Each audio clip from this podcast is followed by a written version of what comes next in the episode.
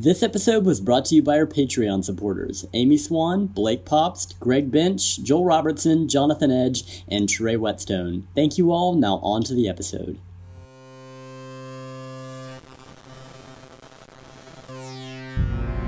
Welcome to another episode of Father and Son Watch Horror Movies. I am your co host, the Father, aka Pastor Matt, and I am joined, as always, by my trusty sidekick, Jackson the Son, and uh, hopefully we can record this podcast better than Grandpa can swing a hammer, because if not, well, well you're in for a wild ride. Hey, Grandpa was the best. Uh, we are a spoiler podcast. We spoil the movies we discuss, and we are continuing our march through this year's Thanksgiving season by talking about dysfunctional horror families by turning to the Texas Chainsaw Massacre 2 from 1986. 13 years ago, audiences across America were horrified by the brutality of a faceless killer. Now, after more than a decade of silence, he has come out of hiding. Texas Chainsaw Massacre Part 2, directed by Tobe Hooper. Starts Friday, August 22nd at theaters everywhere. Well, to tackle this bad boy, we called in the best help we could uh, find this side of resurrecting Dennis Hopper singing hymns with a chainsaw. we called in Jay Wall. How are you, Jay? Doing good, man. Good deal. So, Texas Chainsaw Massacre 2, um, the IMDb synopsis, Jackson and I always get a kick out of this, reads A radio host is victimized by the cannibal family as a former Texas Marshal hunts them okay, that's maybe they watched the movie. Um, anyway, so hey Jay, do you remember when the first time you saw Texas Chainsaw Massacre 2 was? Oh yes, I remember it very vividly. I uh, was uh, kind of a poor kid living in the uh, southern Midwest, and we had a channel called the Movie Channel. I think they still have it, but mm-hmm. that was our equivalent of HBO. That's all you could get at the time. Uh, the thing about that, the good thing about that was that they didn't get movies like Top Gun and stuff like that. They got The Blob and things like that. So I remember um, Joe Bob had a show on the movie channel and he yes. was trying to get Texas Chainsaw 2 on real bad. And one night they showed it on his double feature. And um, my dad loves movies. He got me started on movies, but he's not that big of a horror movie fan.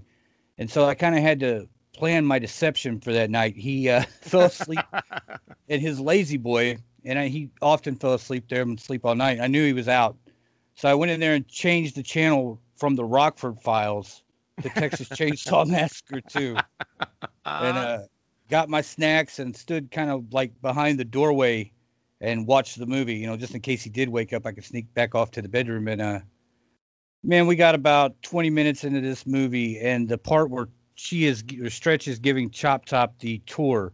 Yeah, She's like this is the phone, that's this, the lamp, you know, and that part where Leatherface comes running out of that record room, and I don't know how he did that without pull starting that chainsaw, but he comes flying out of that record room with the chainsaw going full blast. I jumped, hit my head on the wall, fell down. My dad jumped out of his chair. What the heck is going on? When he looks at the TV, he's like, "Oh my God, what is this?" You know.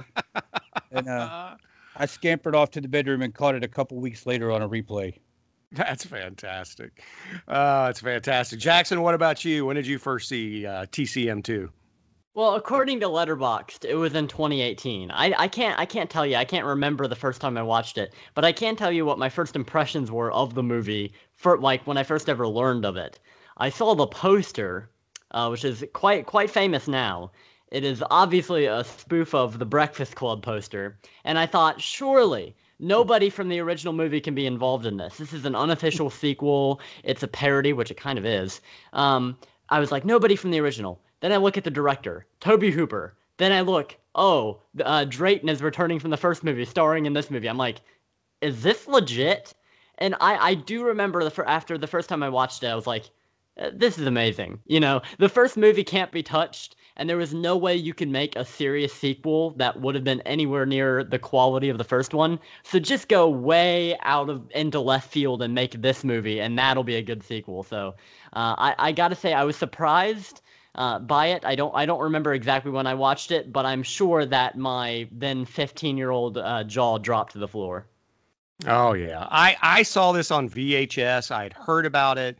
I had watched the original Texas Chainsaw Massacre on VHS when I was probably 13 or 14 because there was, as I've said in past episodes, there was a video store where I could take my BMX and ride to. And there was a blonde woman who I cannot remember her name, though I had a crush on her at the time.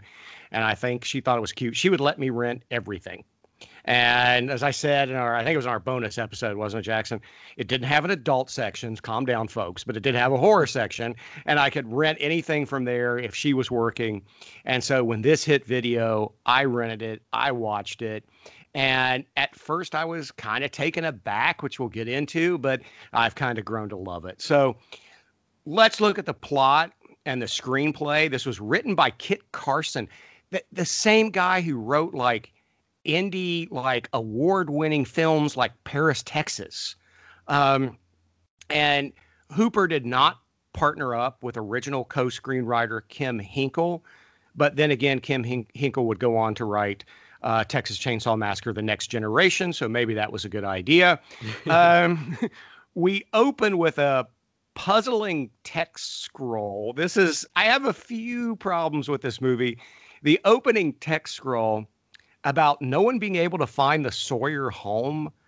Um, not sure why that was because it was right next to Sally and Franklin's homestead in the original movie. So could not have been that difficult to find. Um, I, that puzzled me. Jay, am I am I out there on this or what? No, I agree. I also feel like that uh, the opening of two with the text is very like forced. It seems like they're they've got a lot more to cover there than you would really like to see, and they just rush through it real quick. Yeah, yeah, I agree. Jackson, what about you? Uh, yeah, my first impression was that I was a little weirded out by the opening crawl because in in the first film it was a very serious thing, right? It was trying to present itself as this true crime kind of account. Uh, and with this movie, it's not that at all. so I'm not really sure why they were going for that same style. Um, I think it's kind of silly. The way they phrase it is a lot less serious and, and horrifying. It's a little bit more like all right, this is gonna be a silly movie, so strap in. Um, but yeah, I thought I thought that was a, a, little strange that they that they couldn't find the homestead, even though uh, they could f- hear the generator from Franklin's homestead. So obviously it was it was pretty close. Um, so yeah, but a- another thought of mine is just like okay, this is a movie. This is this is so so who cares? I'm I'm just I'm strapped in. The thing that I was weirded out by is the way that it's like Sally Fields escaped, and then it talks about Sally, and it just uses her first name. Like what true crime documentary would just say Sally, Sally? You know what I mean? I don't know. Maybe that's a nitpick on my part, but yeah, odd opening to what turns out to be a movie which is very different from the from the the uh, first film in the franchise. Right. Yeah. Exactly. Go Jay. Go for it. I uh I, I noticed like I don't know if if you had this experience or not, but the first film, I remember when I was a kid, everybody running around talking about this is a true story, this is a true story, and that was mm-hmm. part of like the legend behind it that scared kids into into wanting to see it. And I think with this one, they were like, guys, we know it's been 13 years, but and we know everyone's told you it's not true, but trust us, it is true. Yeah, yeah, but I just it was one of those things, and I know we'll get into this. They had budget problems on this. I mean, when Tobe Hooper and Kit Carson signed on to do this movie, they were promised a budget of seven million dollars. What they got from Cannon Films was four point five, um, and it was funny. They they were. I was watching the extras on my Shout Factory Blu-ray today and they interviewed the production designer and they said, What was the scariest part of making that film? He said, The budget meetings. Um, because Cannon just kept cutting the budget, cutting the budget, cutting the budget. Um, but, uh, you know, I can picture, and I don't want to go all Roger Ebert, you know, ish, and this is the movie I wish I saw. But I think that, you know, if the Sawyer family had just disappeared, if they had found the house in the scroll, and you know, but the the family had disappeared. I think that's enough. You know, they just mm-hmm. they disappeared. I don't think you need the we couldn't find it after you know this long manhunt. It's like, dude, how how hard is it to find? You know, and I know um, the late great Tobe Hooper um, uh, he had some memory problems. It was funny watching the audio commentary today because um, Joe Bob Briggs said that when he first met Tobe Hooper and, and interviewed him, he was trying to do like a 10 year anniversary thing on Texas Chainsaw Massacre for a piece in Fangoria. And he said Toby couldn't remember a thing because when Toby wasn't on a set, he wasn't smoking Monte Cristo cigars, he was smoking weed. And so he couldn't remember anything. Um, so maybe that had something to do with it, but uh, so be it. But we then get the two complete butthole frat guys, you know, driving to the UT Oklahoma game who tick off the wrong family on a car phone with DJ Stretch, who records the attack. And, you know, then we're introduced to Dennis Hopper, who, who is the former Texas Ranger lefty, who's been looking for the Sawyer family for more than 10 years. And, you know, and then we get this weird scene where uh, Stretch goes to Lefty's hotel room and he acts completely uninterested and he looks drunk which there was they had to because of budgetary reasons they had to cut a scene where they showed him the night before the newspaper article had come out basically calling him a clown. And so he got drunk and so that's why that took place. But there's a lot of stuff cut that kind of could have you know um, explain things and so then we finally get you know stretch plays the tape and chop top shows up as jay you were talking about in leatherface and and then we get Stretch and, and Lefty following them to the new layer where the cook and grandpa and the corpse of the hitchhiker are resting. So we'll get into all that, but the plot has been, as, as Jackson, you brought up, has been heavily criticized um, for being more absurd and a dark comedy. But on the audio commentary with Tobe Hooper, which was I was watching today, Hooper said the original had a lot of dark comedy. People just didn't catch on to it because they were so shocked by everything else that was going on. Like, for example, Dr. Shock's favorite line in film history look at what your brother did to the door, you know, with the cook, stuff like that. So, Jay, what do you think of the like the tone of Texas Chainsaw Massacre 2 compared to 1? Does it does it bother you? Are you all for it? What do you think?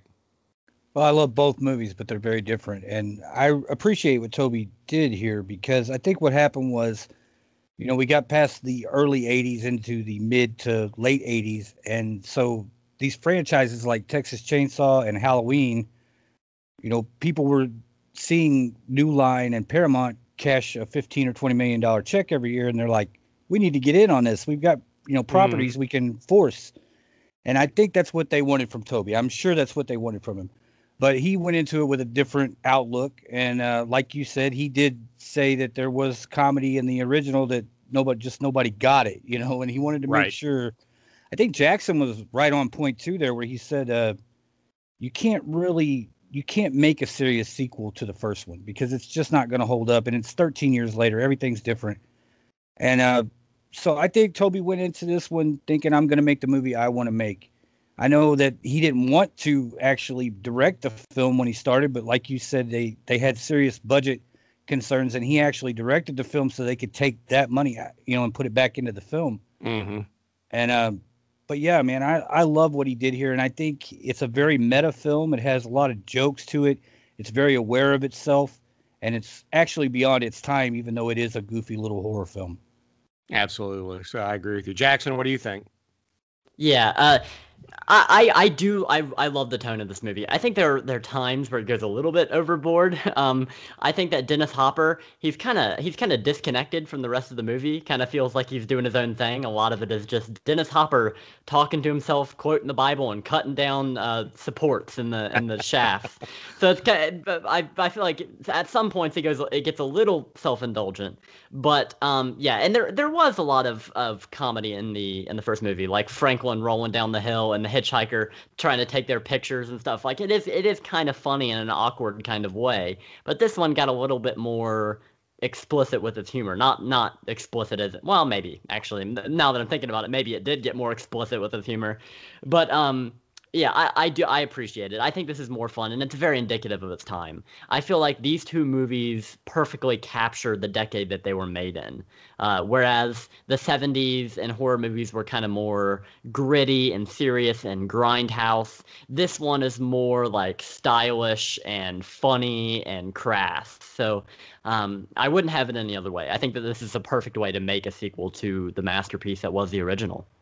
Yeah, and so I watching the bonus features today, which by the way, the Shout Factory Blu-ray has a ton of bonus features, but you know, they were interviewing uh, Kit Carson, the screenwriter, and going back to what you said, Jackson, about perfectly kind of capturing that time.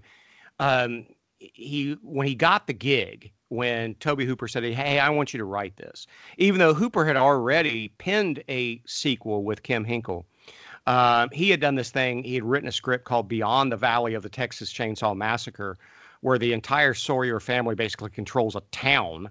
Um, and it was basically a satire of Motel Hell, which was a satire of Texas Chainsaw Massacre. But when Kit Carson got the gig, he went to a mall and he was sitting there in the food court of a mall saying, Gosh, you know, all right, so the Sawyer family, I can see why they'd want to kill hippies in 74. Who would they want to kill today? And he looks up and he sees two wealthy, like Dallas couples going into like the gap. And he goes, Oh, yeah, they want to kill yuppies. They want to kill those people. And so I do think it, it does kind of capture the 80s. Jay, I don't know how old you are, but if you, you know, but that does kind of, it does kind of capture the 80s, doesn't it? Oh, yeah. I think for me, Texas Chainsaw 2 and probably Jason Lives mm-hmm. are my two quintessential 80s films because they've got the rock and roll in it, the kind of almost like an MTV vibe, you know? Yeah, I love them. Mm-hmm. Absolutely. Yeah. And so getting into some of the scenes, let's let's talk about some of our, you know, favorite scenes from this. I mean, and some of them that you're just sitting there thinking, you know, maybe it was the weed that Tobe Hooper were smoking. I don't know. Like the, the scene where Lefty, Dennis Hopper, is testing out chainsaws, which today that chainsaw store is now a, believe it or not, a barbecue joint. Um, and he's testing out the chainsaws. And the store owner, who was a local Austin theater actor, is just going bonkers.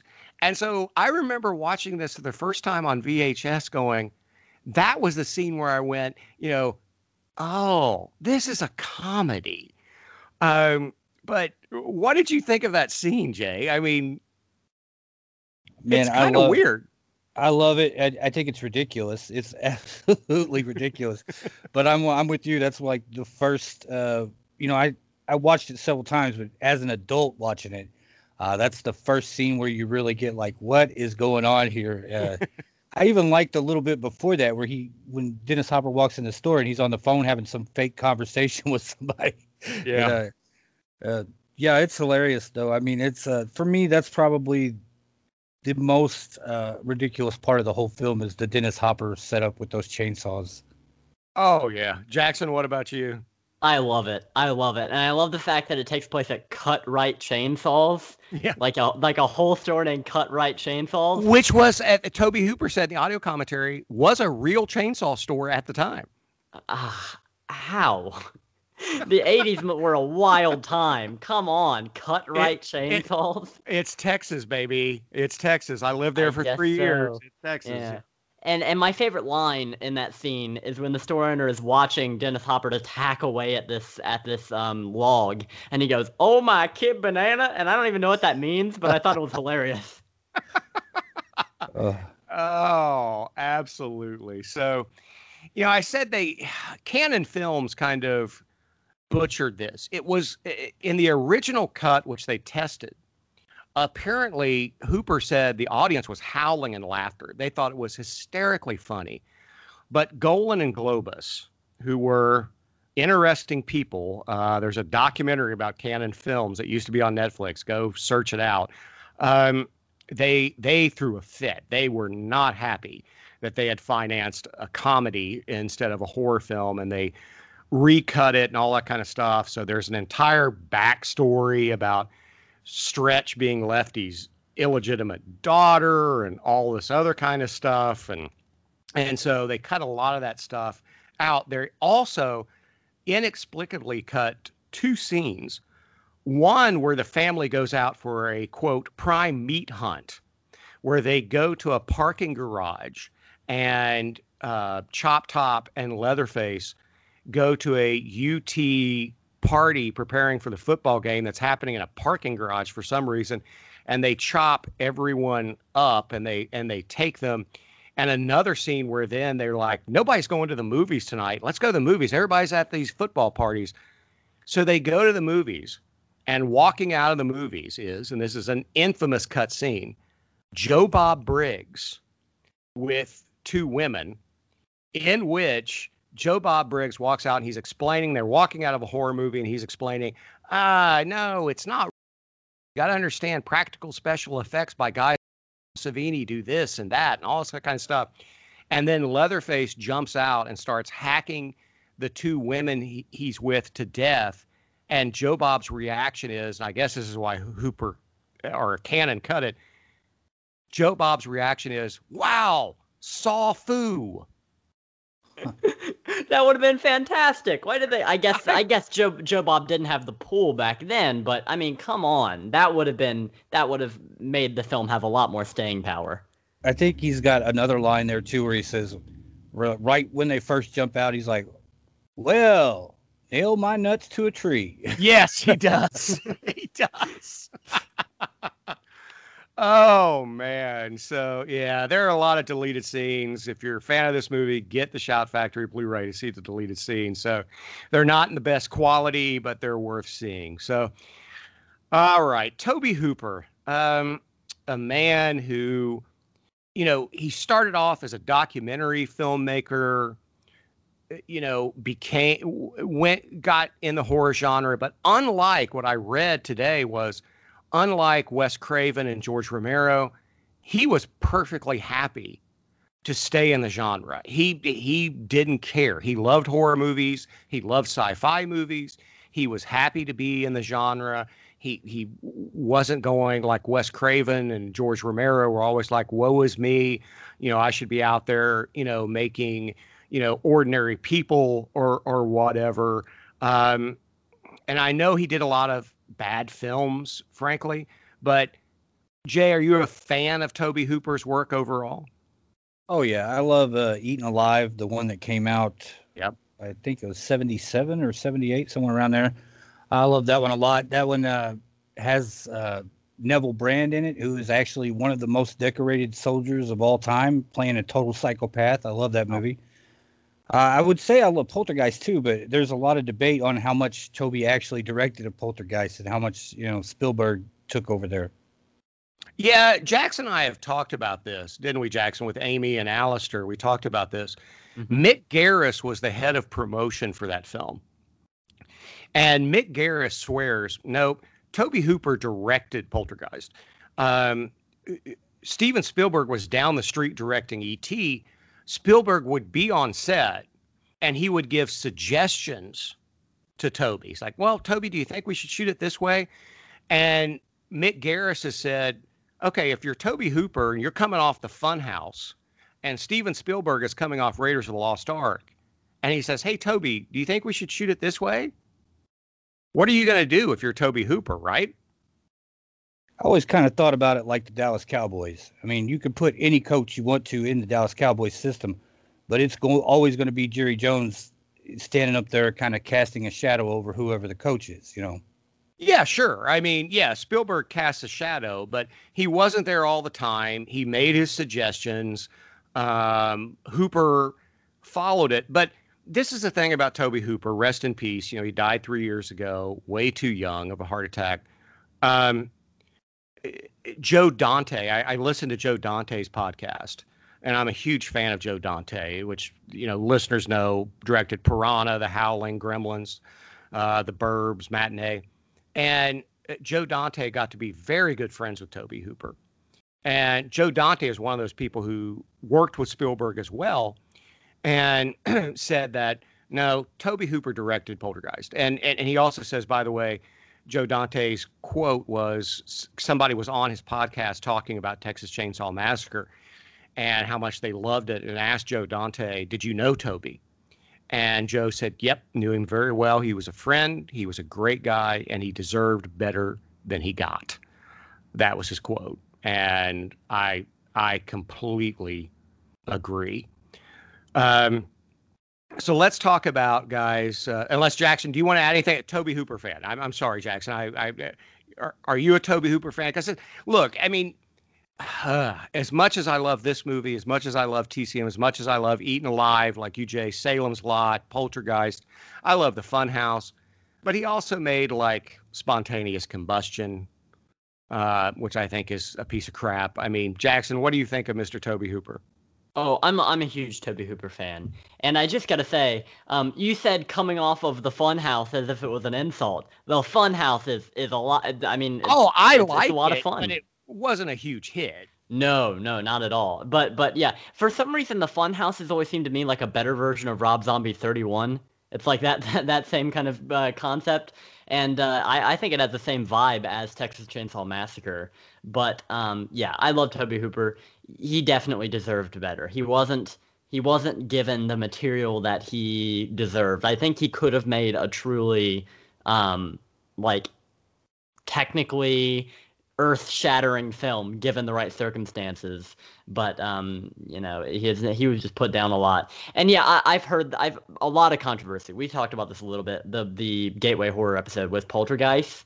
You watch that scene with the skeletons in the in the pool that's Tobe hooper right there you you can't deny that is classic hooper Oh, and the guy peeling off his face, and right. yeah, the yeah, all that kind of stuff. And so, yeah, I will.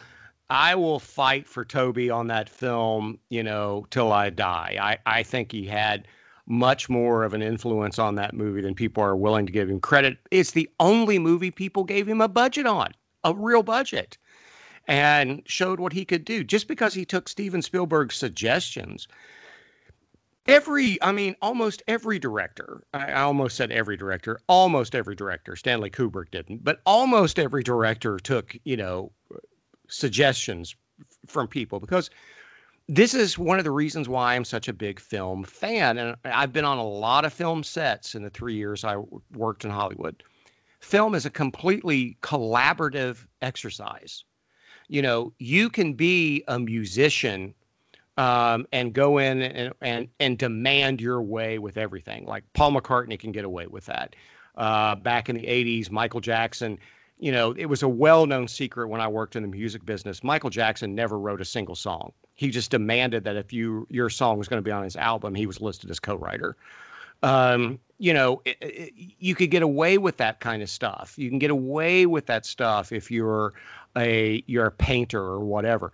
But in film, it's a collaborative exercise. You got to work with the production designer and the director of photography and the and the special makeup effects and all that kind of stuff. So you know, so so what if you take suggestions? I I I will stand by Poltergeist is Tobe Hooper's film. They gave a genius a real budget and they never gave it to him again. And I think it was a crime. That's what Joe Dante insists. He knew him well. And so I'll stand by that. But um, the kills, you know, I sometimes forget to bring this up on the podcast. I know how much our listeners love to talk about the kills. Um, do you guys have a favorite kill in this? And of course, the special effects were supervised by the great Tom Savini, which I've always said if I win the lottery, Jackson, you're going to take a year off before you go to film school and you're going to Tom Savini's makeup school. Um, but Jay, do you have a favorite kill in this? Uh, yeah. I mean, honestly, I don't know if I have a favorite. I like all of them. There aren't a ton. I mean, it's like you said, they cut this quite a bit. Yeah. Uh, the opening kill with the chain when he pushes the oh. chainsaw through the roof, and the other guy just looks over and happens to notice that his buddy's been sawed in half. yes. That, that's one of the better ones, and I I like the whole uh, thing with LG, but it's drawn out, and man, that scene even today I rewatched the film just a couple hours before we did this, and even today, that scene is still hard to watch, especially when Chop Top's hitting him with the hammer over and over. Oh yeah, because he's such a likable character, right? That's another thing Tobe Hooper does is that, you know, you what he did in Poltergeist, what he does here is that you care about these people, right? right. And I, oh gosh, I'm trying to remember who said it. Um, no, it was James Wan who said it. He said, um, "If you want scares, you got to care." Mm-hmm. and he, they do that well here. Jackson, do you have a favorite kill scene? Yeah, uh, obviously LG's kill. I, I, really like that one. I like the aftermath when they're down there in the Sawyer lair, and it looks almost like Hellraiser, like Frank from Hellraiser or something. When LG's got his ribs and stuff sticking out of his chest, mm-hmm. it's, it's real gnarly, and his face peeled off. Um, and even the the the grossest part is actually um, what Stretch does after puts his own face back onto him, and that's pretty pretty gnarly. Um, so that that's pretty brutal. I do love the yuppies in the beginning. The one guy who gets his head sawed in half. I love the the shot from the back where his head's just squirting blood and he's kind of fidgeting around like a chicken without a head. Uh, that that's really fun. I don't know and, who and, did and the by effects the way, work on this. That is Tom Savini. Oh, really? Okay. Yeah, and Tom Savini said that was actually the toughest one to do. Yeah, was the car? Yeah, I'd imagine. Yeah, because yeah, so many moving parts with that. You've got a moving body model, you've got blood squirting out of it, and you've got a car driving and a camera on the car. So yeah, I'd imagine that's pretty hard. Um, but Tom Savini can do anything. I mean, he shot his own head off in in Maniac. So yeah, he, he's he's a he's a genius. I've got his his special effects uh, book behind me, courtesy of you. But um, yeah, I love the, I love LG's kill. I love the the kill of the yuppies in the beginning. Also, Leatherface, whenever he gets the chainsaw all the way through him, skewered skewered through his gut. Uh, that was an awesome effect. I love the stringy guts hanging out of him, and you can see the chainsaw going all the way through him. Uh, I thought that was really cool. I think I would have liked to see the aftermath. I'm sure it was cut. I'm sure we got to see more of it. The aftermath of that grenade explosion. I kind of want to see that. A mix of Dennis Hopper's. They uh, never uh, filmed it because of budget. Ah, darn. That would have been great. A mix of of Drayton, Leatherface, and uh and Dennis Hopper's character, just just body parts of them. That would have been hilarious. Um, but yeah, there there is some good gore. Not as much, I think, as your average mid 80s slasher. They were really trying to up the ante. Uh, sometimes not because of the ratings board. I know like Friday the 13th Part Six got really really cut down. Um, but you know, at this point, I feel like movies are trying to get more extreme and, and hilarious with the kills. Um, I think maybe this could have benefited from one more like real ridiculous kill, but like I said earlier, the one with LG is so long and drawn out. It's really uncomfortable, but kind of like oddly morbidly funny. Oh yeah, and my favorite is because I am a huge, huge Chop Top fan. Uh, I think Bill Moseley's great. I love incoming mail. That's I think that's my my favorite. But yeah, Tom Savini uh, supervised this. I was watching an interview with him today. He said this was actually his best team and the best time he ever had on a movie. He said that his his proudest uh, uh, you know special effect is the Prowler, but he said his proudest he, the the, mo- the best team he ever had was on Texas Chainsaw Massacre 2. He said I, you know, explained how to do Jackson. You brought up the the scene where the chainsaw goes through Leatherface, right? Where where Dennis Hopper's chainsaw goes through him. Mm-hmm. And so he he explained to his crew. He said, "Okay, this is what I think will work. This is what you need to do." He said, "I went to the bathroom. I came back 15 minutes later. They had it done. Awesome. It was done. That's uh that's part of why it's it's so sad that these films got cut the way they did. Yeah. Because we, you know, like Jackson was talking, this film needs another couple kills in it. It had those kills in it, and they were Savini effects, but then they got cut. And back then, they didn't really hold on to things the way they do now. They have some of those scenes, but they're still not shot very well. Right. And and so Jay, you remember, I mean, in the 80s, especially in the mid 80s, for whatever reason, Hollywood just didn't have the imagination to say, you know what? We can shoot these scenes and put out an unrated VHS like they do now. They didn't do that back in the 80s, right? Right. That's like Paramount. I mean, all that stuff they cut from the Friday the 13th films went into the dumpster. Most of it, you know. Yeah, which is uh, so sad. I just last, you know, this as we're recording this last Friday was Friday 13th. I went through my Shout Factory box set of Friday 13th and and they uncovered some but so much is lost and it's just so sad. And so much of that is is a work of art and I do want it on record. I want this recorded Jackson. If I come into the money you're going to delay film school for a year to go to Savini's special effects school right Yep, we'll make it happen. Yep, right. definitely. That and George Romero's cinematography class up there, same place. It's it's all localized in one campus. Oh, it's That's- all right there by Carnegie Mellon. Yeah. That's that is my dream for sure. Wow. All right. So when I watched the audio commentary today, Tobe Hooper went on and on about the production design um, and how much it took, even with the budget cuts, to do the Sawyer family's new layer. We're, we're, we're from the house. We're in this abandoned amusement park, and this new layer, which by the uh, by the way, caught fire during filming, and Jay, I really want your comments on this. The first responders didn't know it was a film set. They rush in and see all these bodies and bones. what would you think if you were rushing in there to put out a fire? Uh, I was a first responder, but I wasn't. Uh, I was a first responder because I was a police officer, not because I wanted to be. I had to go take that class, and uh, I could just say that, yeah, I mean, yeah, that would be terrifying, right? You show up on the scene and there's arms and legs laying everywhere, and there's uh, there's no like rigor mortis or anything where you can tell that oh, that's not a real dead body. It's you know, right. Yeah, because they actually went out the, the because the budget was was cut so heavily.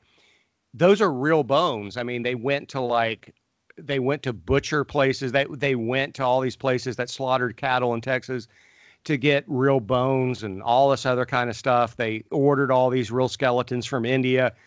I can't even imagine what those poor firefighters and police officers thought when they were rushing into that place. I mean, good say- lord. they probably thought what was actually happening. They probably thought, oh my God, this is the Texas Chainsaw Massacre. yeah, exactly. exactly. But so, Jay, what did you think of the new layer compared to the house? What how did you think it looked? You know, when I was a kid, I, I didn't even realize it was different at first. Uh, you know, until I got older and I watched it, and I was like, oh, this is totally a different setup. But I like it a lot. I mean, I, I don't uh, necessarily. I mean, there is no continuity between these films, and it, it's weird as you know the films go on, they go back to the house, so that doesn't make any sense either. But Right. uh, yeah, I like it. I mean, I I think it's a what was that place called? It was actually a real amusement park, wasn't it? The Matterhorn or something like that. The Texas Battle Park or something like that. But yeah, it was where, and that was, I, I believe, if I remember the special features, yeah, that was a real amusement park. But the interiors were shot in an old newspaper printing office, which had no working air conditioning. It was 120 degrees when they were shooting in there. Uh, the bones smelled. So going back to like the production of the first one, it stunk. It was 120 degrees. They said that when they were building the set, all the assistants were completely black. They looked like they were coal miners from getting old newspaper print on them.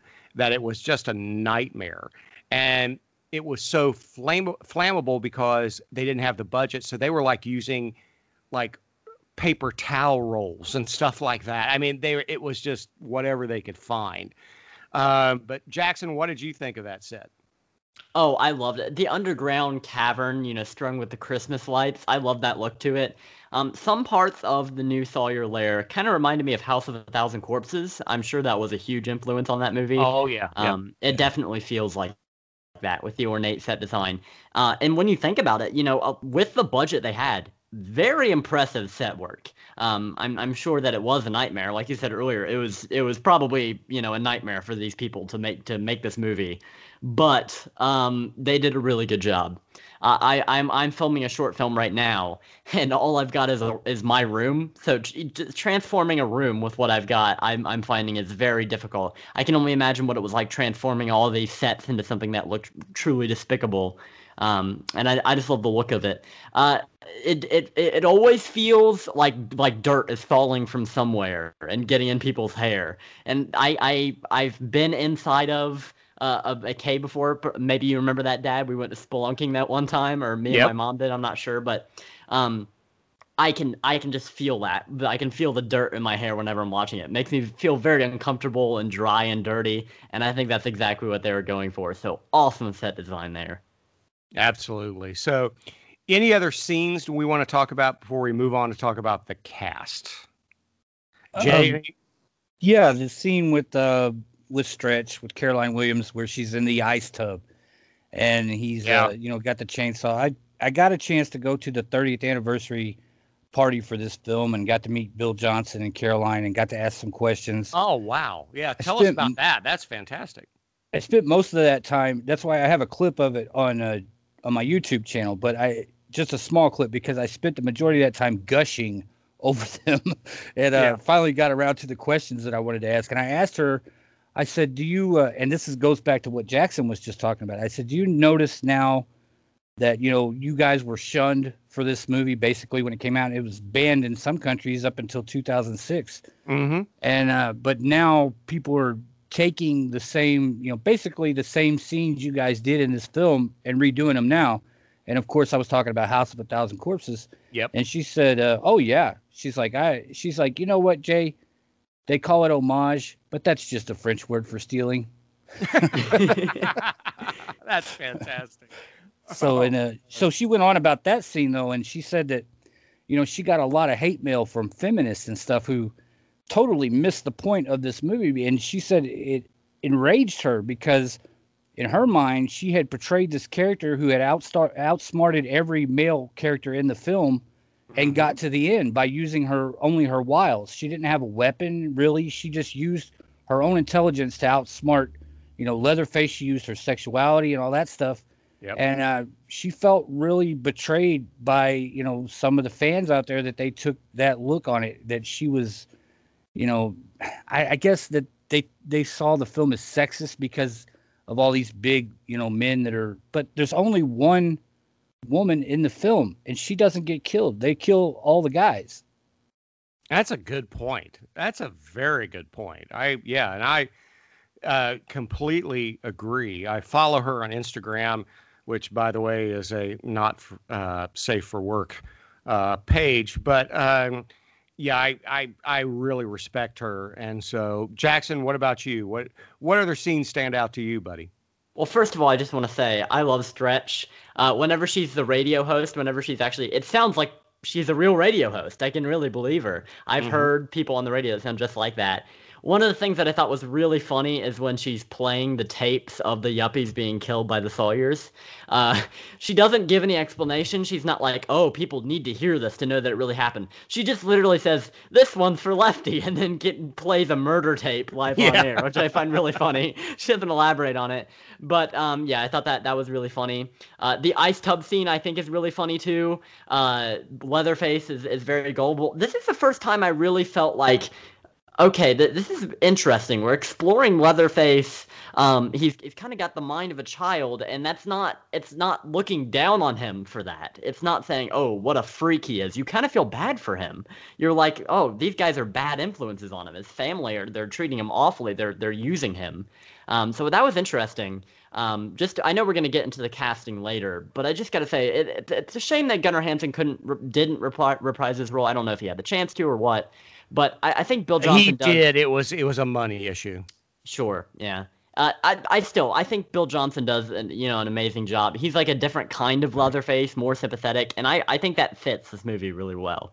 Um, but as far as my favorite scenes go, gotta say Bubba versus Lefty with the chainsaw fight. That's the original Duel of the Fates, in my opinion. Uh, that's just awesome. I love, I love Dennis Hopper. He's got the big chainsaw and then he's got the dual wielding small chainsaws, which he kind of like sh- he thrusts back and forth. Uh, that's cool.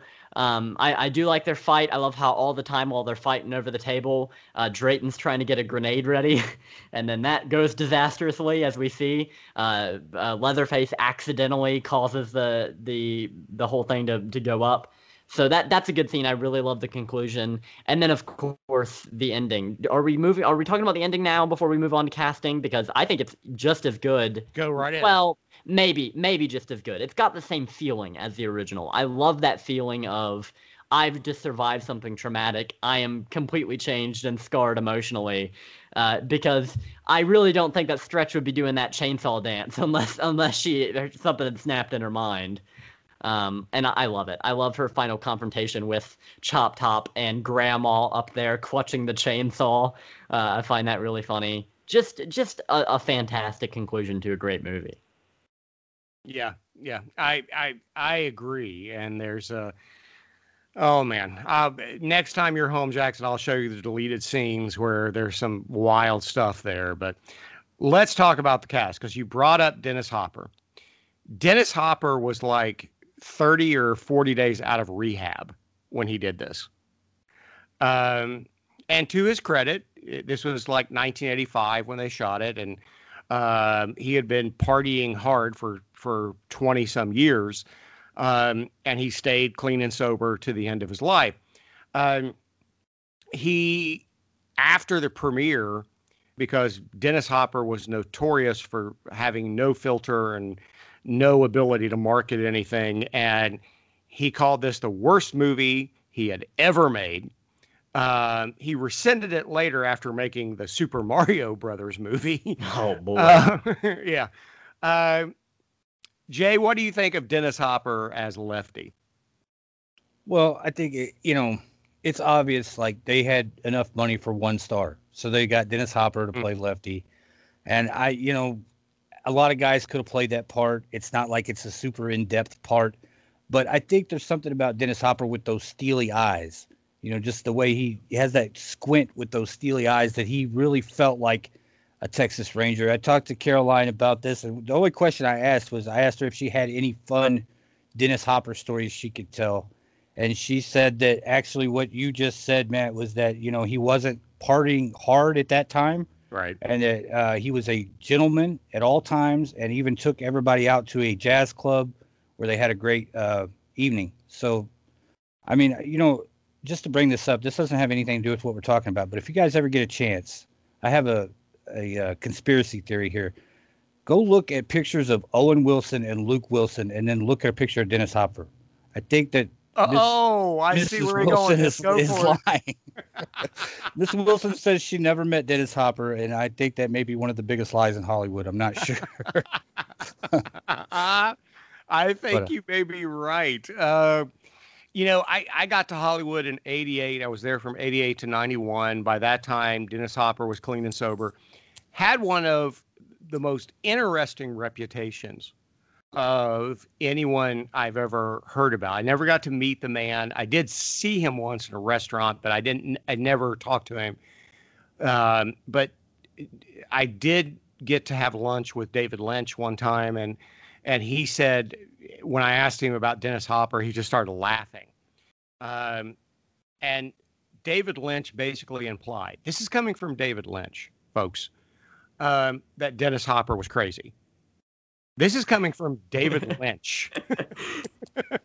um, so you know, and he's he was an interesting guy. Um, and one of the things I saw on the audio commentary today, the one of the last days of filming was Dennis Hopper's birthday. Um, so they buy him this huge birthday cake, and they set it down, Dennis Hopper disappears. They're looking around. It's like they've all saying happy birthday, but Dennis isn't there. All of a sudden, they hear a roar of a chainsaw. Dennis Hopper comes out with a chainsaw, a real chainsaw, and cuts the cake with a chainsaw. Oh my gosh. that is the most Dennis Hopper thing to ever occur. Oh, absolutely. So Jackson, I, I, I don't know how much how many Dennis Hopper movies you've seen, but what do you think of Mr. Hopper? I love him in this, in this movie. He was in Speed, right? He was the bomber in Yes. Speed. Yes. He was good in that. Wildcat. Uh, that was a that was a good one. Yeah. Um, he's he's bonkers in this movie. He's not really much of a character. He doesn't have an arc or anything. I, he does have one humanizing moment, and that's when he finds the body of his brother in the Sawyer family. when or he I guess finds Franklin, yeah, which let's Oh, face it, was that Franklin? Okay. Oh, that makes more sense. He's in a wheelchair, Franklin. Yeah, that's Franklin, and I'm not so sure any of us would agree that we're upset that he died. Oh no, no. uh, but but yeah, he does have that one humanizing moment where he gets this resolve to finally finish it. Um, but other than that, he's just kind of off the wall, spurting one-liners. Very Dennis Hopper. this is a very Dennis Hopper role. And even though it could have been filled by anybody, uh, I- I'm glad that it was Dennis. Um, I, I just gotta say really quick. There are moments where I feel like eh, you can definitely tell that a lot of the Dennis Hopper stuff was kind of filmed separate from the rest of it. He doesn't interact with a lot of the characters, like I hinted at earlier. There's a lot of him just running around cutting support beams. Uh, he doesn't. He doesn't interact with Stretch Mm-hmm. Singing, bringing in the sheaves. Yep. Yep. But he and does have he does have my favorite line in the movie, which is "I'm the Lord of the Harvest," which And then Drake. Responds, "Go for Yep. it." Yeah. Uh, he says, uh, "What is that? Some new health food group?" Yeah. yeah, I love Love that. yeah. Um, he yeah, he's great. He like I said, he doesn't interact with the Sawyers or Stretch until like the last ten minutes, or or even yeah, I'd say ten minutes. Uh, but when he does, he delivers that great line, and it's amazing. Um, I I, I love the way that he dual wields those little chainsaws. He's he's awesome.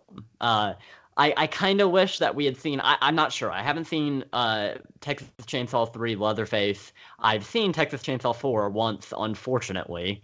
I wish I could wipe that from my brain. But as far as I remember, there's no reference to him the rest of the series.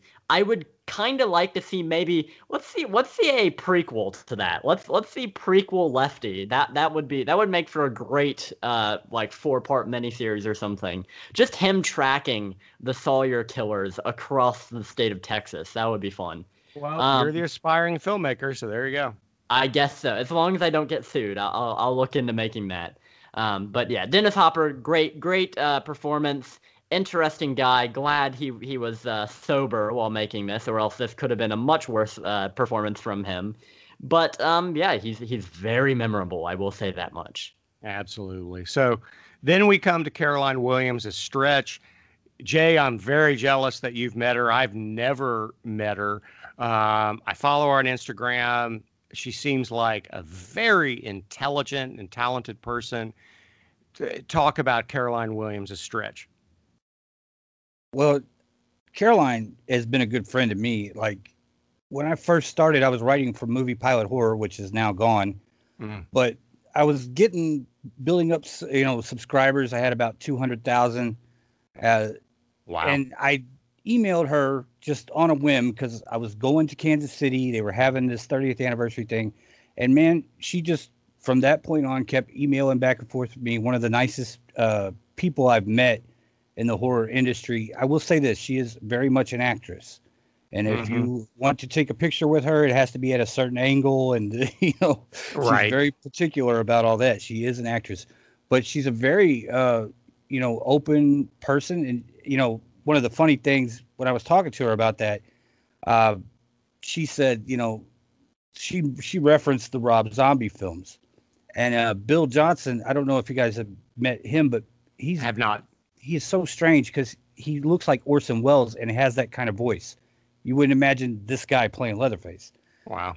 And while I'm talking, you know, she's talking about Rob Zombie, Bill kind of puts his hand in front of her, and goes, "Oh, by the way, Rob, we love you, you son of a bitch. You work hard." You know, and he, he's kind of like cueing her, like, "Wait a minute, you know, there may be a part for us somewhere down the line." right. Right. So I just thought it was, you know, she's very open with fans. She had a lot of discussions with people there about how they could get into the film industry.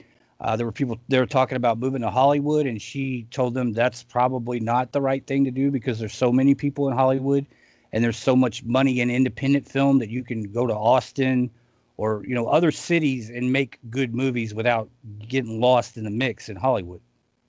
Right. Which I mean, there are hardly any movies made in Hollywood anymore. It's Wilmington's, you know, North Carolina. It's Charleston, South Carolina. It's you know outside of Atlanta. I mean, that's where they're making movies now. But um, yeah, I, and I want to say this. My only comment about Caroline Williams, I think she gives a great performance, and also like Barbara Crampton, she's barely aged. I oh, mean, yeah. it, it's incredible. So, Jackson, what do you think of Caroline Williams' stretch? Oh, I love Stretch. Um, yeah, I, she's involved in in some of the funniest scenes in the movie. I think she her her strength is how she interacts with the crazier characters of it, uh, where she kind of matches that craziness with a frantic attitude. Uh, she's got that frantic energy to her, which I really like. My favorite scene, I've, I've failed to mention this, uh, of course, the Chop Top tour scene of, of Radioland. Yeah. That is a classic scene. I love her interactions with uh, with Chop Top, especially uh, Rubberman, and then Chop Top's like, "Oh, Rubberman, I like him." Uh, I love that that interaction between them. And then finally, uh, one of my favorite parts in the entire movie is, "Good night." and then you know saying good night, trying to imply you know get out of here, but but Chop Top just doesn't quite get it. Um, yeah, she she's great, and of course I alluded to this earlier. The ending with her doing uh, Leatherface's chainsaw dance that's great. That that's a great twist on the original, um, and I, I, think she does a good job. Now, not having read the script, I'm not sure how much material she was given. Uh, there's never a like a line that she says that's a standout as something like that Drayton would say, or or Dennis Hopper's character Lefty would say. But with what she's given, I think she does a really good job. Absolutely, and so. Yeah, I love her in it. Um, I had a crush on her when I was 15 when I saw this. Um, Bill friggin' Moseley um, as Chop Top. I think he steals this. Tom Savini in the extras talks about how he was the life of the party on Texas Chainsaw Massacre 2, that everybody looked to Bill. And what I don't what I think people don't understand about Bill Moseley, he was a Yale graduate from a prominent Chicago family he was a high profile journalist when he was cast in this. I mean, he was writing for like the New York Times and and Vanity Fair and all that other kind of stuff. Um, and he shows up as as Chop Top, and he gets cast after doing a short film just as a love letter to Texas Chainsaw Massacre. He tells the story. He's like, I saw Texas Chainsaw Massacre in like 1975 in a really bad part of Boston. I was there working as a journalist after graduating from Yale, and I go into this crappy cinema where you you know you're you stick to the floor and and I watched this movie as part of a double bill with Enter the Dragon and I, I fell in love with it so I do this short film called The Texas Chainsaw Manicure um, where he plays the hitchhiker and it got to Tobe Hooper and Tobe Hooper called him and said that he was so impressed with his um, performance as the hitchhiker that if he ever did a sequel, he would cast him in it. And two years later, Tobe Hooper calls him and says, You're cast. We're doing this. Go. Um, Jay, Bill Moseley, man. I love Bill Moseley. I mean, the, you know what I hate is when I see Bill Moseley play like the dad or something though. I saw him in a film here a while back called Boar with uh yes. John Jarratt over in Australia where they were and I was like, man, he's just so miscast as the dad cuz you just uh, you just want to see him get crazy. You know, that's what you always want to see I. I hate that movie because the bad CGI and because he's miscast. I agree. Yeah. But you know, then he he goes on to do Otis in uh, House of a Thousand Corpses, which kind of feels like he's channeling Chop Top uh, in a way, but someone who can speak a lot better than Chop Top ever could. And uh, yeah, I just I love the guy. I think without him, this is not nearly as fun as it is. Absolutely, absolutely. Jackson, Bill Moseley. Uh, he's awesome. Um, and and this is my favorite. I love Otis, but this is my favorite performance I've seen him uh, in. Uh, and funny that he played the hitchhiker in in that short film, and then he was cast as the hitchhiker's brother, twin brother, maybe I'm not sure. Twin uh, brother. The way yeah. that the way that they're the makeup is done, they do look very similar. If you look at the screenshots from the first one and this one, their teeth are a lot are a lot similar. And you see the hitchhiker, his corpse in this movie. Uh, uh, Chop Top is dragging it around, well, which is pretty odd, but you know, whatever. Um, he he's great. I, I love all his little. It's like it, it's really easy to miss a lot of the things that Chop Top are saying if you don't have subtitles on because a lot of it's kind of under his breath. It, it sort of sounds like Beavis from Beavis and Butthead, um, where a lot of it's just kind of muttering and murmuring. But there's a lot of really great stuff, and I'm sure there was some improvisation on Bill Moseley's part. This, it couldn't have all been in the script because there's a lot of off the wall stuff. Well, actually, um, Tobe Hooper says it was like Dog Will Hunt and all that kind of stuff. He he says that was Kit Carson. Uh, well, then I've got to get my hands on that script. I've got to read because I think that would be great to see a full transcription of everything that Chop Top says because a lot of it just flies right past you. Um, like in that scene I mentioned earlier where he's being given the tour, while Stretch is talking, he's just he's just freestyling in the background. Oh yeah, this and this and that, and I, I love that. I, I got to read that, but um, yeah, he's great. And if that is all in the script, kudos to him because he makes it feel really real and he is creepy. He can be funny, but especially in that last scene where he's slicing away at Stretch's back. He's creepy. He he is really creepy. You're like, oh, creep, get away. Oh, that is the the one time when I remember watching this for the first time when I was completely creeped out when he's taking that straight razor yep. and he's going after Stretch. I was like, oh, oh, yep. that that that that that that. So did so Jay? Did the lack of Gunnar Hansen bother you? It, in this bo- movie? It bothered me because of the fact that Gunnar is an icon, and I would always, you know, just I love all these franchises, and I love all the films in them, even the bad ones. But I love continuity. I think that's what a lot of people love about Nightmare on Elm Street up until the Jackie Earle Haley film. Right. Uh, but yeah, I you know I understand why it didn't happen. You know, apparently they insulted him. They offered him, you know, scale plus ten percent, and the ten percent was for his agent. And then when he told him he didn't have an agent, they retracted the ten percent. So it almost felt yeah. like they they just offered it to him so they could tell fans that they offered it to him. They had no intention of casting him. Yeah, and, and it's such a shame because the guys put so much into that role because I'm sure he made peanuts for the original. And he actually went to like a home for those who were emotionally ill, mentally ill, watch them, mimic them. He put a lot into that role, right, Jay? Yeah. It's, you know, he tried to come back, or they talked to him, I guess, about part three also. And um, that on that one, all he wanted was to be able to film a behind the scenes documentary of what was going on. And he would forego any extra payment besides scale, and they still refused him.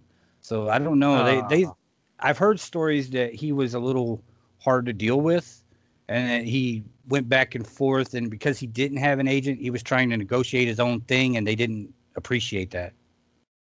Ah, oh, that's a shame. Jackson, what about you? Lack of Gunnar Hansen. Uh, I love Gunnar Hansen's performance in the first one. He definitely feels a lot more intimidating, and uh, Leatherface that is in the first one. He's like this unstoppable killing machine. When he's chasing uh, the characters through like the weeds, and he's just trudging right through them with with the chainsaw. He, he's like a tank. He, he's terrifying. Um, I would have liked see initially if I were just looking at this say say I was uh, I was around back in 1985 and I was oh Texas Chainsaw 2 is happening. Well, they've got to get Gunnar Hansen. The thing is Bill Johnson does such a great job in this role. I love sympathetic and kind of like well well-meaning Leatherface who can get serious. I, I do like that. He's a bit more manic, a lot more exaggerated. He's kind of a caricature of what Gunnar Hansen was in the first film.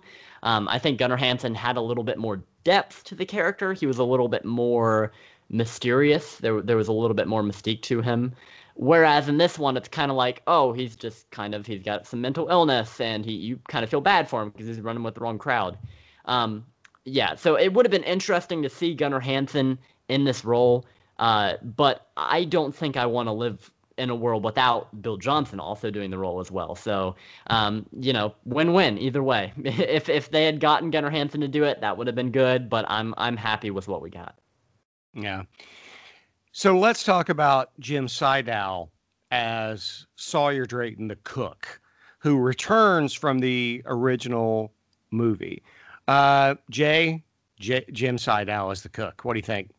Well, uh, you know, I would have to agree with like what Jackson was talking about with Bill Moseley. I, it's hard to imagine that this wasn't heavily improv, right? Because just the way mm-hmm. they say things, the way they're delivered, and he does kind of the same thing that Bill does in the movie, where sometimes he says things under his breath, or he'll say something, and you're like, he's talking to himself right now. He's making total sense to himself right now. You know? Yeah. and, uh, yeah.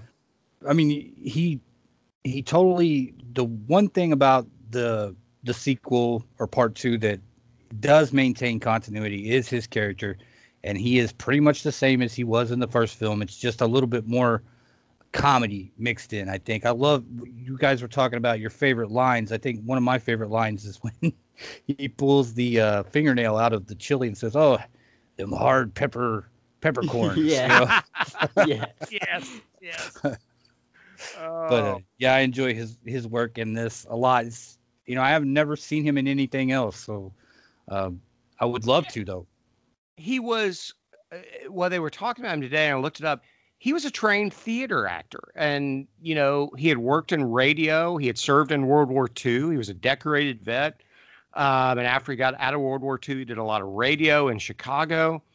And then he did a bunch of theater in Houston. I mean, he like, and he was a serious theater actor and director. He directed Who's Afraid of Virginia Woolf in Houston. I mean, he was he was that kind of guy. So Jackson, Jim Siedow, what do you think?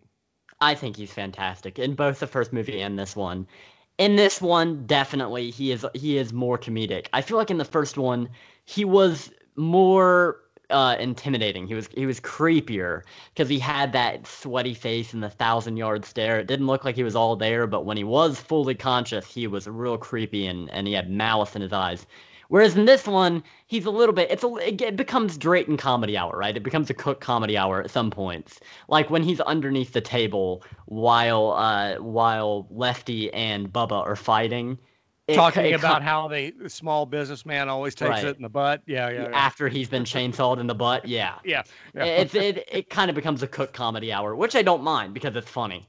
Um, I, I do. Yeah, it, he's great in both. His character is very much the same. Just it's it's almost like he hasn't changed. The perspective has just changed. Whereas in the first movie, you were seeing it from the perspective of Sally and he's this creep who's abducted her. And this one, we're kind of just viewing it as more objective because even the good guys like Lefty are out of their gourd. So everyone's crazy. So why shouldn't he just be seen as another one of the characters? And he's funny. But um, yeah, he definitely very much more of the same, but also leagues different, which I find really interesting. I haven't seen him in anything else other than the Texas Chainsaw um, series. I would love to see if there's any archive of him being a theater actor. That would be really fun, seeing him in a totally different role. Because um, I can't imagine him as anything else other than doing that accent and and and delivering those lines. Yeah, um, he was he was a pro. I mean, he was just a he was actually a really serious theater actor. But um, you brought up seventy four versus eighty six, but actually, uh, Tobe Hooper said he told him to play it as a comedy mm-hmm. in the original. Right. Right. And yeah. that's where that's where he went. And so, but yeah, the guy did like serious theater. I mean, he did, you know, Death of a Salesman and stuff like that. That's the kind mm-hmm. of stuff he did in Houston. So, oh, I would love to see uh, the cook delivering Macbeth tomorrow to, and tomorrow and tomorrow's soliloquy. Let's get that. Uh, that uh, with all the deepfake technology, I'm sure we can make that happen these days. But yeah, that I, I respect them. I totally respect them, and that's one of my favorite things in horror films is when a horror film, low budget uh, horror film, gets these working actors, these theater actors that are really really good. They just haven't broken through, and they find that perfect role for them where it just fits like a glove. And I think that the cook definitely fits uh, him at like a glove. I mean, he he is that role. Yeah, absolutely. Can, can we Go just take a, take a second here, guys, and we have to talk about the fact that uh, Drayton Sawyer has a car phone in 1986 Yeah. in his barbecue van. This is something I'd only seen like Elvis have up until that point. yeah, yeah, and, and well, there's a deleted scene uh, where Chop Top is talking about that and talking about that. Hey, look, you know, you have this fancy, you know, van and you've got this car phone because of me, because he had disability. He was a Vietnam vet. That's Right. how he got the the metal plate. And he was complaining to the cook that, you know, you always criticize me, but I'm the one who brings money into this family. I'm the one who does this. And, and so that's where it came from in the deleted scenes. Oh, yeah. Yeah. That's crazy. Um, so let's talk about, before we wrap up, the cinematography, the editing, all that kind of stuff. Obviously, you know, the original Texas Chainsaw Massacre was was shot for like five bucks. Um, 4.5 million that's a lot today that's a blumhouse movie today they you know jordan peele shot get out on on less than 4.5 million but the technology has changed it looks better uh, but the editing was out of tobe hooper's hands uh, golan and globus took it out of his hands and and kind of re-edited a lot of stuff and they cut Joe Bob Briggs scene and all other kind of stuff. So, yeah, Jay, does it look good to you? Does the movie hold up that way, or do you? What do you think? you know, honestly, I don't really think about it in those terms because it it doesn't you know give us a lot there. I you know the original when I first saw the original like on a video that videotape my dad had that had been you know rewatched a hundred times or something. It was all blurry and uh, the tracking was all messed up. You know, I saw that and I thought, man, this looks terrible. Now, ten or fifteen years later, whenever you know I got a little older and watched it, I was like, this is beautiful. This cinematography in this film Mhm. is beautiful. There's no attempt at that in part two. It's just you know straight going straight for the uh, gut with the horror and the gore and stuff. They don't really seem to care that much. The atmosphere actually seems a lot darker too, right? Because a lot of these scenes take place at night instead of during the daytime. Yeah. Yeah. And and he thought he could get Tobe Hooper said in the audio commentary he thought he could get away with it because you had the Friday the 13th by that time. You had the Nightmare on Elm Street. You, you had the Halloweens. He thought he was paranoid with the original Texas Chainsaw Massacre that, oh, there's no way anybody's ever going to see this. It's going to have an X rating. But by part two, he thought, oh, we've had all these violent movies. We've had Maniac. We've had all that kind of stuff. I can get away with this and then they slapped him with an X rating anyway, and they had to release it unrated. Um, Jackson, what did you think as the aspiring filmmaker about uh, the technical aspects here? I think that the editing and cinematography are all they're serviceable. They're very much of their time, but I I, I kind of like the style. It's shot more like a comedy. It's edited more like a comedy. Um, whereas the original Texas Chainsaw Massacre was like uh, more plotting, I guess, more atmospheric, slower paced. Um, this one is just like it gives you everything you want to see, and a lot of that. I mean, we talked about this. It's cut up, way cut up. Um, maybe if if Hooper had had his way, it would be more plotting and and and more of a slow burn. But as is, this is just relentless fun, action, entertaining. Everything on screen that you're seeing is, entertaining. Um, I know this comparison has been made several times uh, by me already, but it's very Rob Zombie-esque. You can definitely see where his influences were. Um, it, maybe it's a little does bit more it, does it surprise you that Rob Zombie said he he has said publicly? I'm not sure I believe him that he doesn't like this movie. Yeah, uh, that doesn't surprise me because he said something. I was listening to the Eli Roth History of Horror, the most recent one, and he said he doesn't like putting comedy into horror or something like that. And I was like, Rob, what are you taught? You've seen House of a Thousand Corpses, right? You've got Fish Boy, really? um, so I don't know what he's talking about. I can, de- I, knowing uh, what he said in the past, I can definitely understand that. I think he either prefers the more chilling classic style of horror or a more serious take but his movies don't really reflect that uh, you this this had to have influenced him at least subconsciously because i mean it house of a thousand corpses is definitely closer in tone to this than the original texas chainsaw Um, and, and especially when you add Bill Moseley into the equation. Uh, it is a little bit more reserved than Rob Zombie movie. It's not quite shot like a music video, but I think it's got the same general vibe. If anything, it reminds me a little bit of Devil's Rejects mixed with the carnival amusement park style of House of a Thousand Corpses. Um, so I, I like the way it's shot. I like the way it's edited. Nothing that's going to blow your mind, but it's also never distracting. Okay. Jay, are, are, are you a Rob Zombie fan? And if so, do you buy his statement that he hates this movie and there's no influence on it whatsoever? I like Rob Zombie's music. I'm not, you know, I I crowdfunded. I got in on the crowd crowdfunding thing with 31, mm. and that was a big mistake because it, you got screwed. Ended, yeah, everybody did pretty much.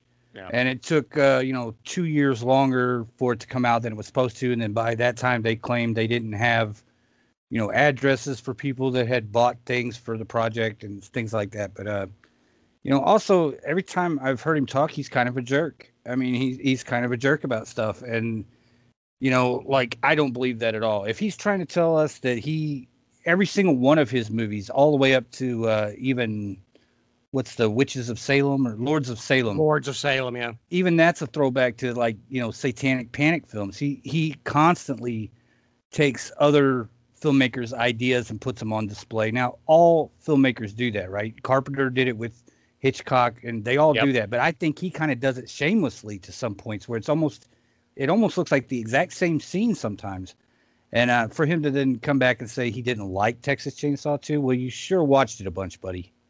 Yeah, yeah, I agree. And and famously, and I like his music too. Jackson and I have seen him in concert, but I mean, John Carpenter has gone on record as saying that he's a liar. Uh, John Carpenter said you know, that Rob Zombie gave an interview about doing Halloween. And he said, well, John Carpenter was very cold and very distant about it and very hostile. And John said, no, I wasn't. You know, that's, that's, that's just not true.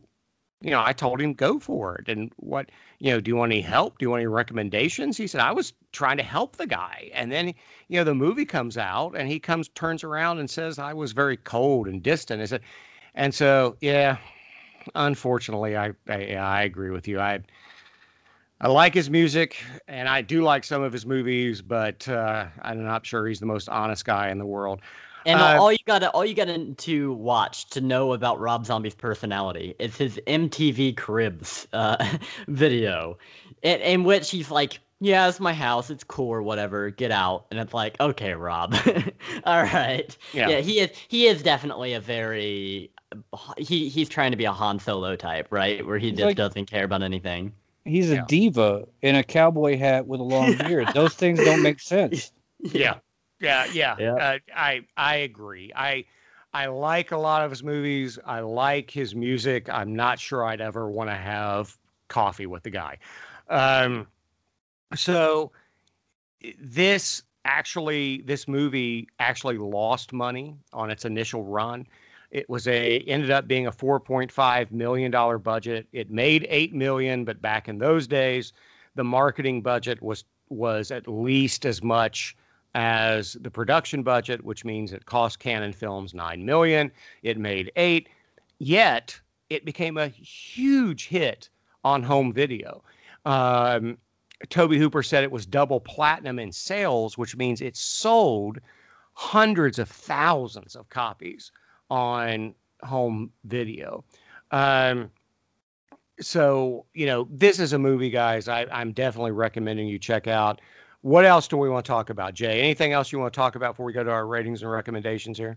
The only other thing I would throw in there is I, I don't know if you've seen this or not, but uh, Tobe's son attempted to make a prequel to this film. Oh, it's wow. called All American Massacre. They have a trailer for it online somewhere, probably on YouTube. Uh, it did not come out great, and he could not get the funding that he wanted to. Mm. one thing I will say is, uh, like the makeup and stuff that you see in the trailer, or what they actually got to shoot, mm-hmm. looks pretty good, and it looks, uh, you know, just I don't know if it's. This is one part that aggravates me about it is that I don't know if Bill was playing Chop Top in this short film that he did to try to make a bigger film, but it looks like him if it wasn't him, then the the makeup was like spot on, you know, because they brought Chop Top back and it was telling the story of him and his uh, twin that you know died, the hitchhiker or whatever. Wow. And uh, so it, it showed that they had him locked up now, kind of similar to like a uh, Three from Hell situation, you know. And he was telling this story about what him and his brother had done before all this, so it was a prequel to that. And um, yeah, it was interesting. I mean, like I wish they could have got the funding to finish that, and also I like the fact that it, you know, was being done by Tobe's son. But yeah, there you go. All right, Jackson. Anything else you want to throw in there before we go to our ratings and recommendations? Yeah, I've just got two things. First of all, we usually talk about the soundtrack. Uh, with this movie, I feel like the the soundtrack choices, as in the, the songs they choose to put in the movie, I I, I kind of like them. Uh, so the first one that we see with the with the yuppies driving through, uh, very much of its time. But I think mostly, you know, the the classic rock and even the reference to uh, Iron Butterfly, that was a lot of fun. Um, so good, good soundtrack. I, original soundtrack, I didn't notice it at all, but but the the actual song choices were good. And then I've just got one quote written down that really tickled me when I was watching this. Um, I was watching it with subtitles on for the very reason of trying to understand all the little mutters in in a Texan accent that I couldn't quite catch. Um, but my favorite line from Drayton that we didn't mention was S C E X sex, which I thought was hilarious. Uh, looks like the cook failed out of elementary school, but you know who can blame him? He's he's a killer chili cook, though. Yes, he is. Yes, he is. So, all right, guys. So, ratings and recommendations. If we were doing this on a IMDb or an HMP um, scale of one to ten, where would you put this? Jay, you're the guest what would you rate this?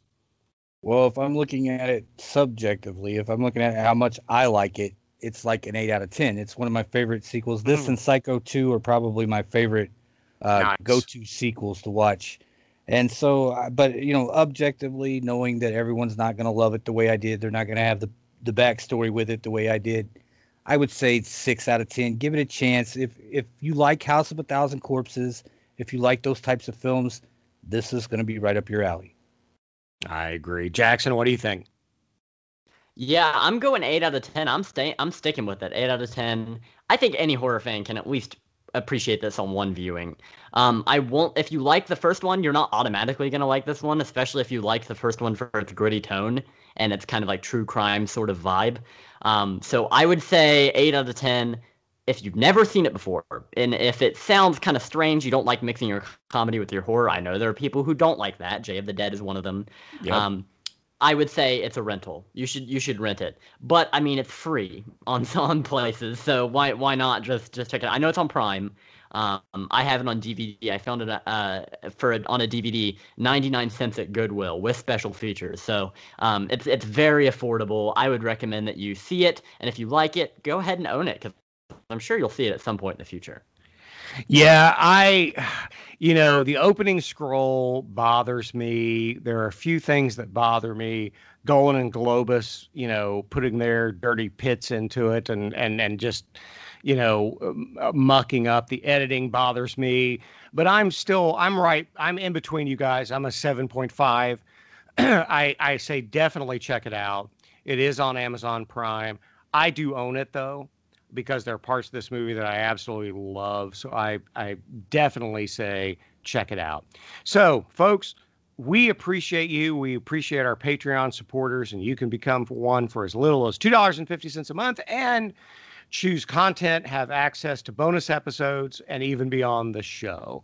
Now, more importantly, Jay, tell the good folks where they can find your awesome stuff. Uh, we are on J versus Horror on YouTube. We also have a Facebook group with 26,000 members. So you can mm-hmm. come and mm-hmm. join us on, on Facebook and check stuff out. We have currently stuff like Tales from the Crypt, Friday the 13th, the series, uh, Ray Bradbury Theater, anything that we can put up legally that they will send the uh, ad money on to the copyright holder. We'll put that up. And, uh, you know, as long as long as it's legal, that's the main goal at J versus Horror. Yeah. We want to keep it legal. And uh, so we also do reviews and top tens, and we have starting next week, we're doing season two of the Horror Hound Showdown is, which is where we have uh, different horror fans, podcasters, group runners come on, and uh, well, the way we did it the last time was it was a tournament thing, and we had you know all these guys go against each other, and then people voted, and and so that got like really wacky towards the end because you know we started having people uh, drop out, and people were like, "I got four votes," and I'm like, "Well, that's I'm sorry," you know. and uh, so what we're gonna do this time no oh, competition this time. It's just we're gonna have a guest come on. I'll do a top ten list, my top ten against their top ten, and nobody has to vote. So we're we're gonna do eight episodes for season two, and then we'll move on to whatever crazy thing I can think of after that. That's awesome. I cannot recommend Jay stuff enough.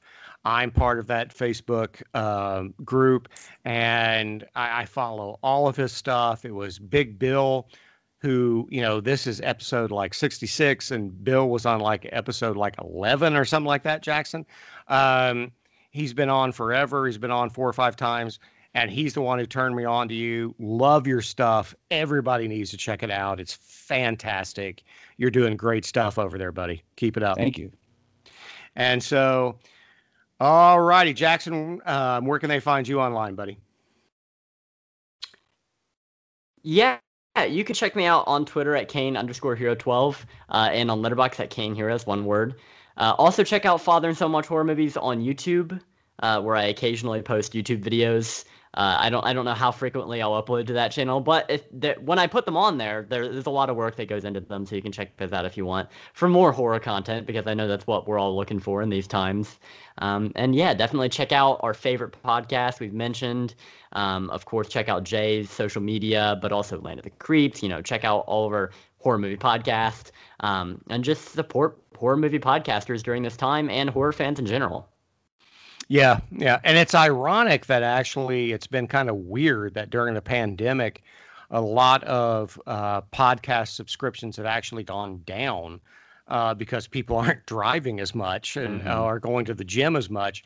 Uh, ours have gone up, which we thank you guys for and we we appreciate. But um, yeah, absolutely. You know, you're listening to this. You're obviously a horror movie fan, and so horror movie podcast Land of the Creeps, Retro Movie Geek, Terror on the Tube. Uh, Gilman Joel, who was on a couple of episodes ago, his Werewolf podcast, you definitely need to check out. Uh, Nathan Barterball's Phantom Galaxy is fantastic. He's been a guest on here, and um, we've been a guest on his show. But yeah, Jay versus horror stuff, it's all solid, folks. Definitely check out Jay's stuff. And you can find more of our stuff at fatherandsonwatchhorror.com. We have a Twitter account uh, manned by Jackson. We have a closed Facebook group and we have an Instagram page. So I'm on Twitter and Letterboxd as Pastor Matt R. And so lots of stuff out there for you to check out. So, Jackson, anything else, buddy? Nope, that's. I think that's about it. Just uh, thank you for listening to us rant on about Texas Chainsaw Massacre 2. I know there are better things you could be doing with your time, but no, but, uh, we're glad you decided to join us. All right, Jay, thank you for being on, buddy. We appreciate it. It was great. Jackson, say goodbye to the good people. Goodbye, and remember, don't skimp on the meat. And dog will hunt. So. Thanks for listening. Remember, the family that watches horror together slays together. See you next time.